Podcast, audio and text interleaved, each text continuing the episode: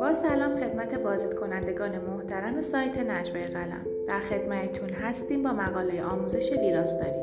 برای هر نویسنده‌ای که بخواد نوشته‌اش هرچه بهتر و شیواتر به خواننده منتقل شود، لازم است متن او ویراستاری شود یا به اصطلاح ویرایش شود. این عمل باعث جلوگیری از هر نارسایی در انتقال پیام می شود.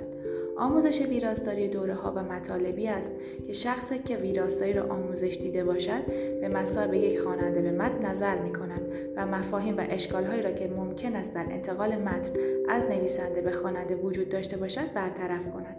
ویراستاری با گذراندن دوره‌های آموزش ویراستاری با شیوه‌های نوین ویراستاری، نشانه‌گذاری در ویراستاری، رسم‌الخط و نحوه درست نویسی واژه‌ها در ویراستاری آشنا می‌شوند.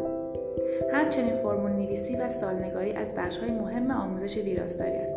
پس در آموزش ویراستاری برطرف کردن اشکال‌های متن قبل از رسیدن به متن به دست خواننده برطرف می‌شود.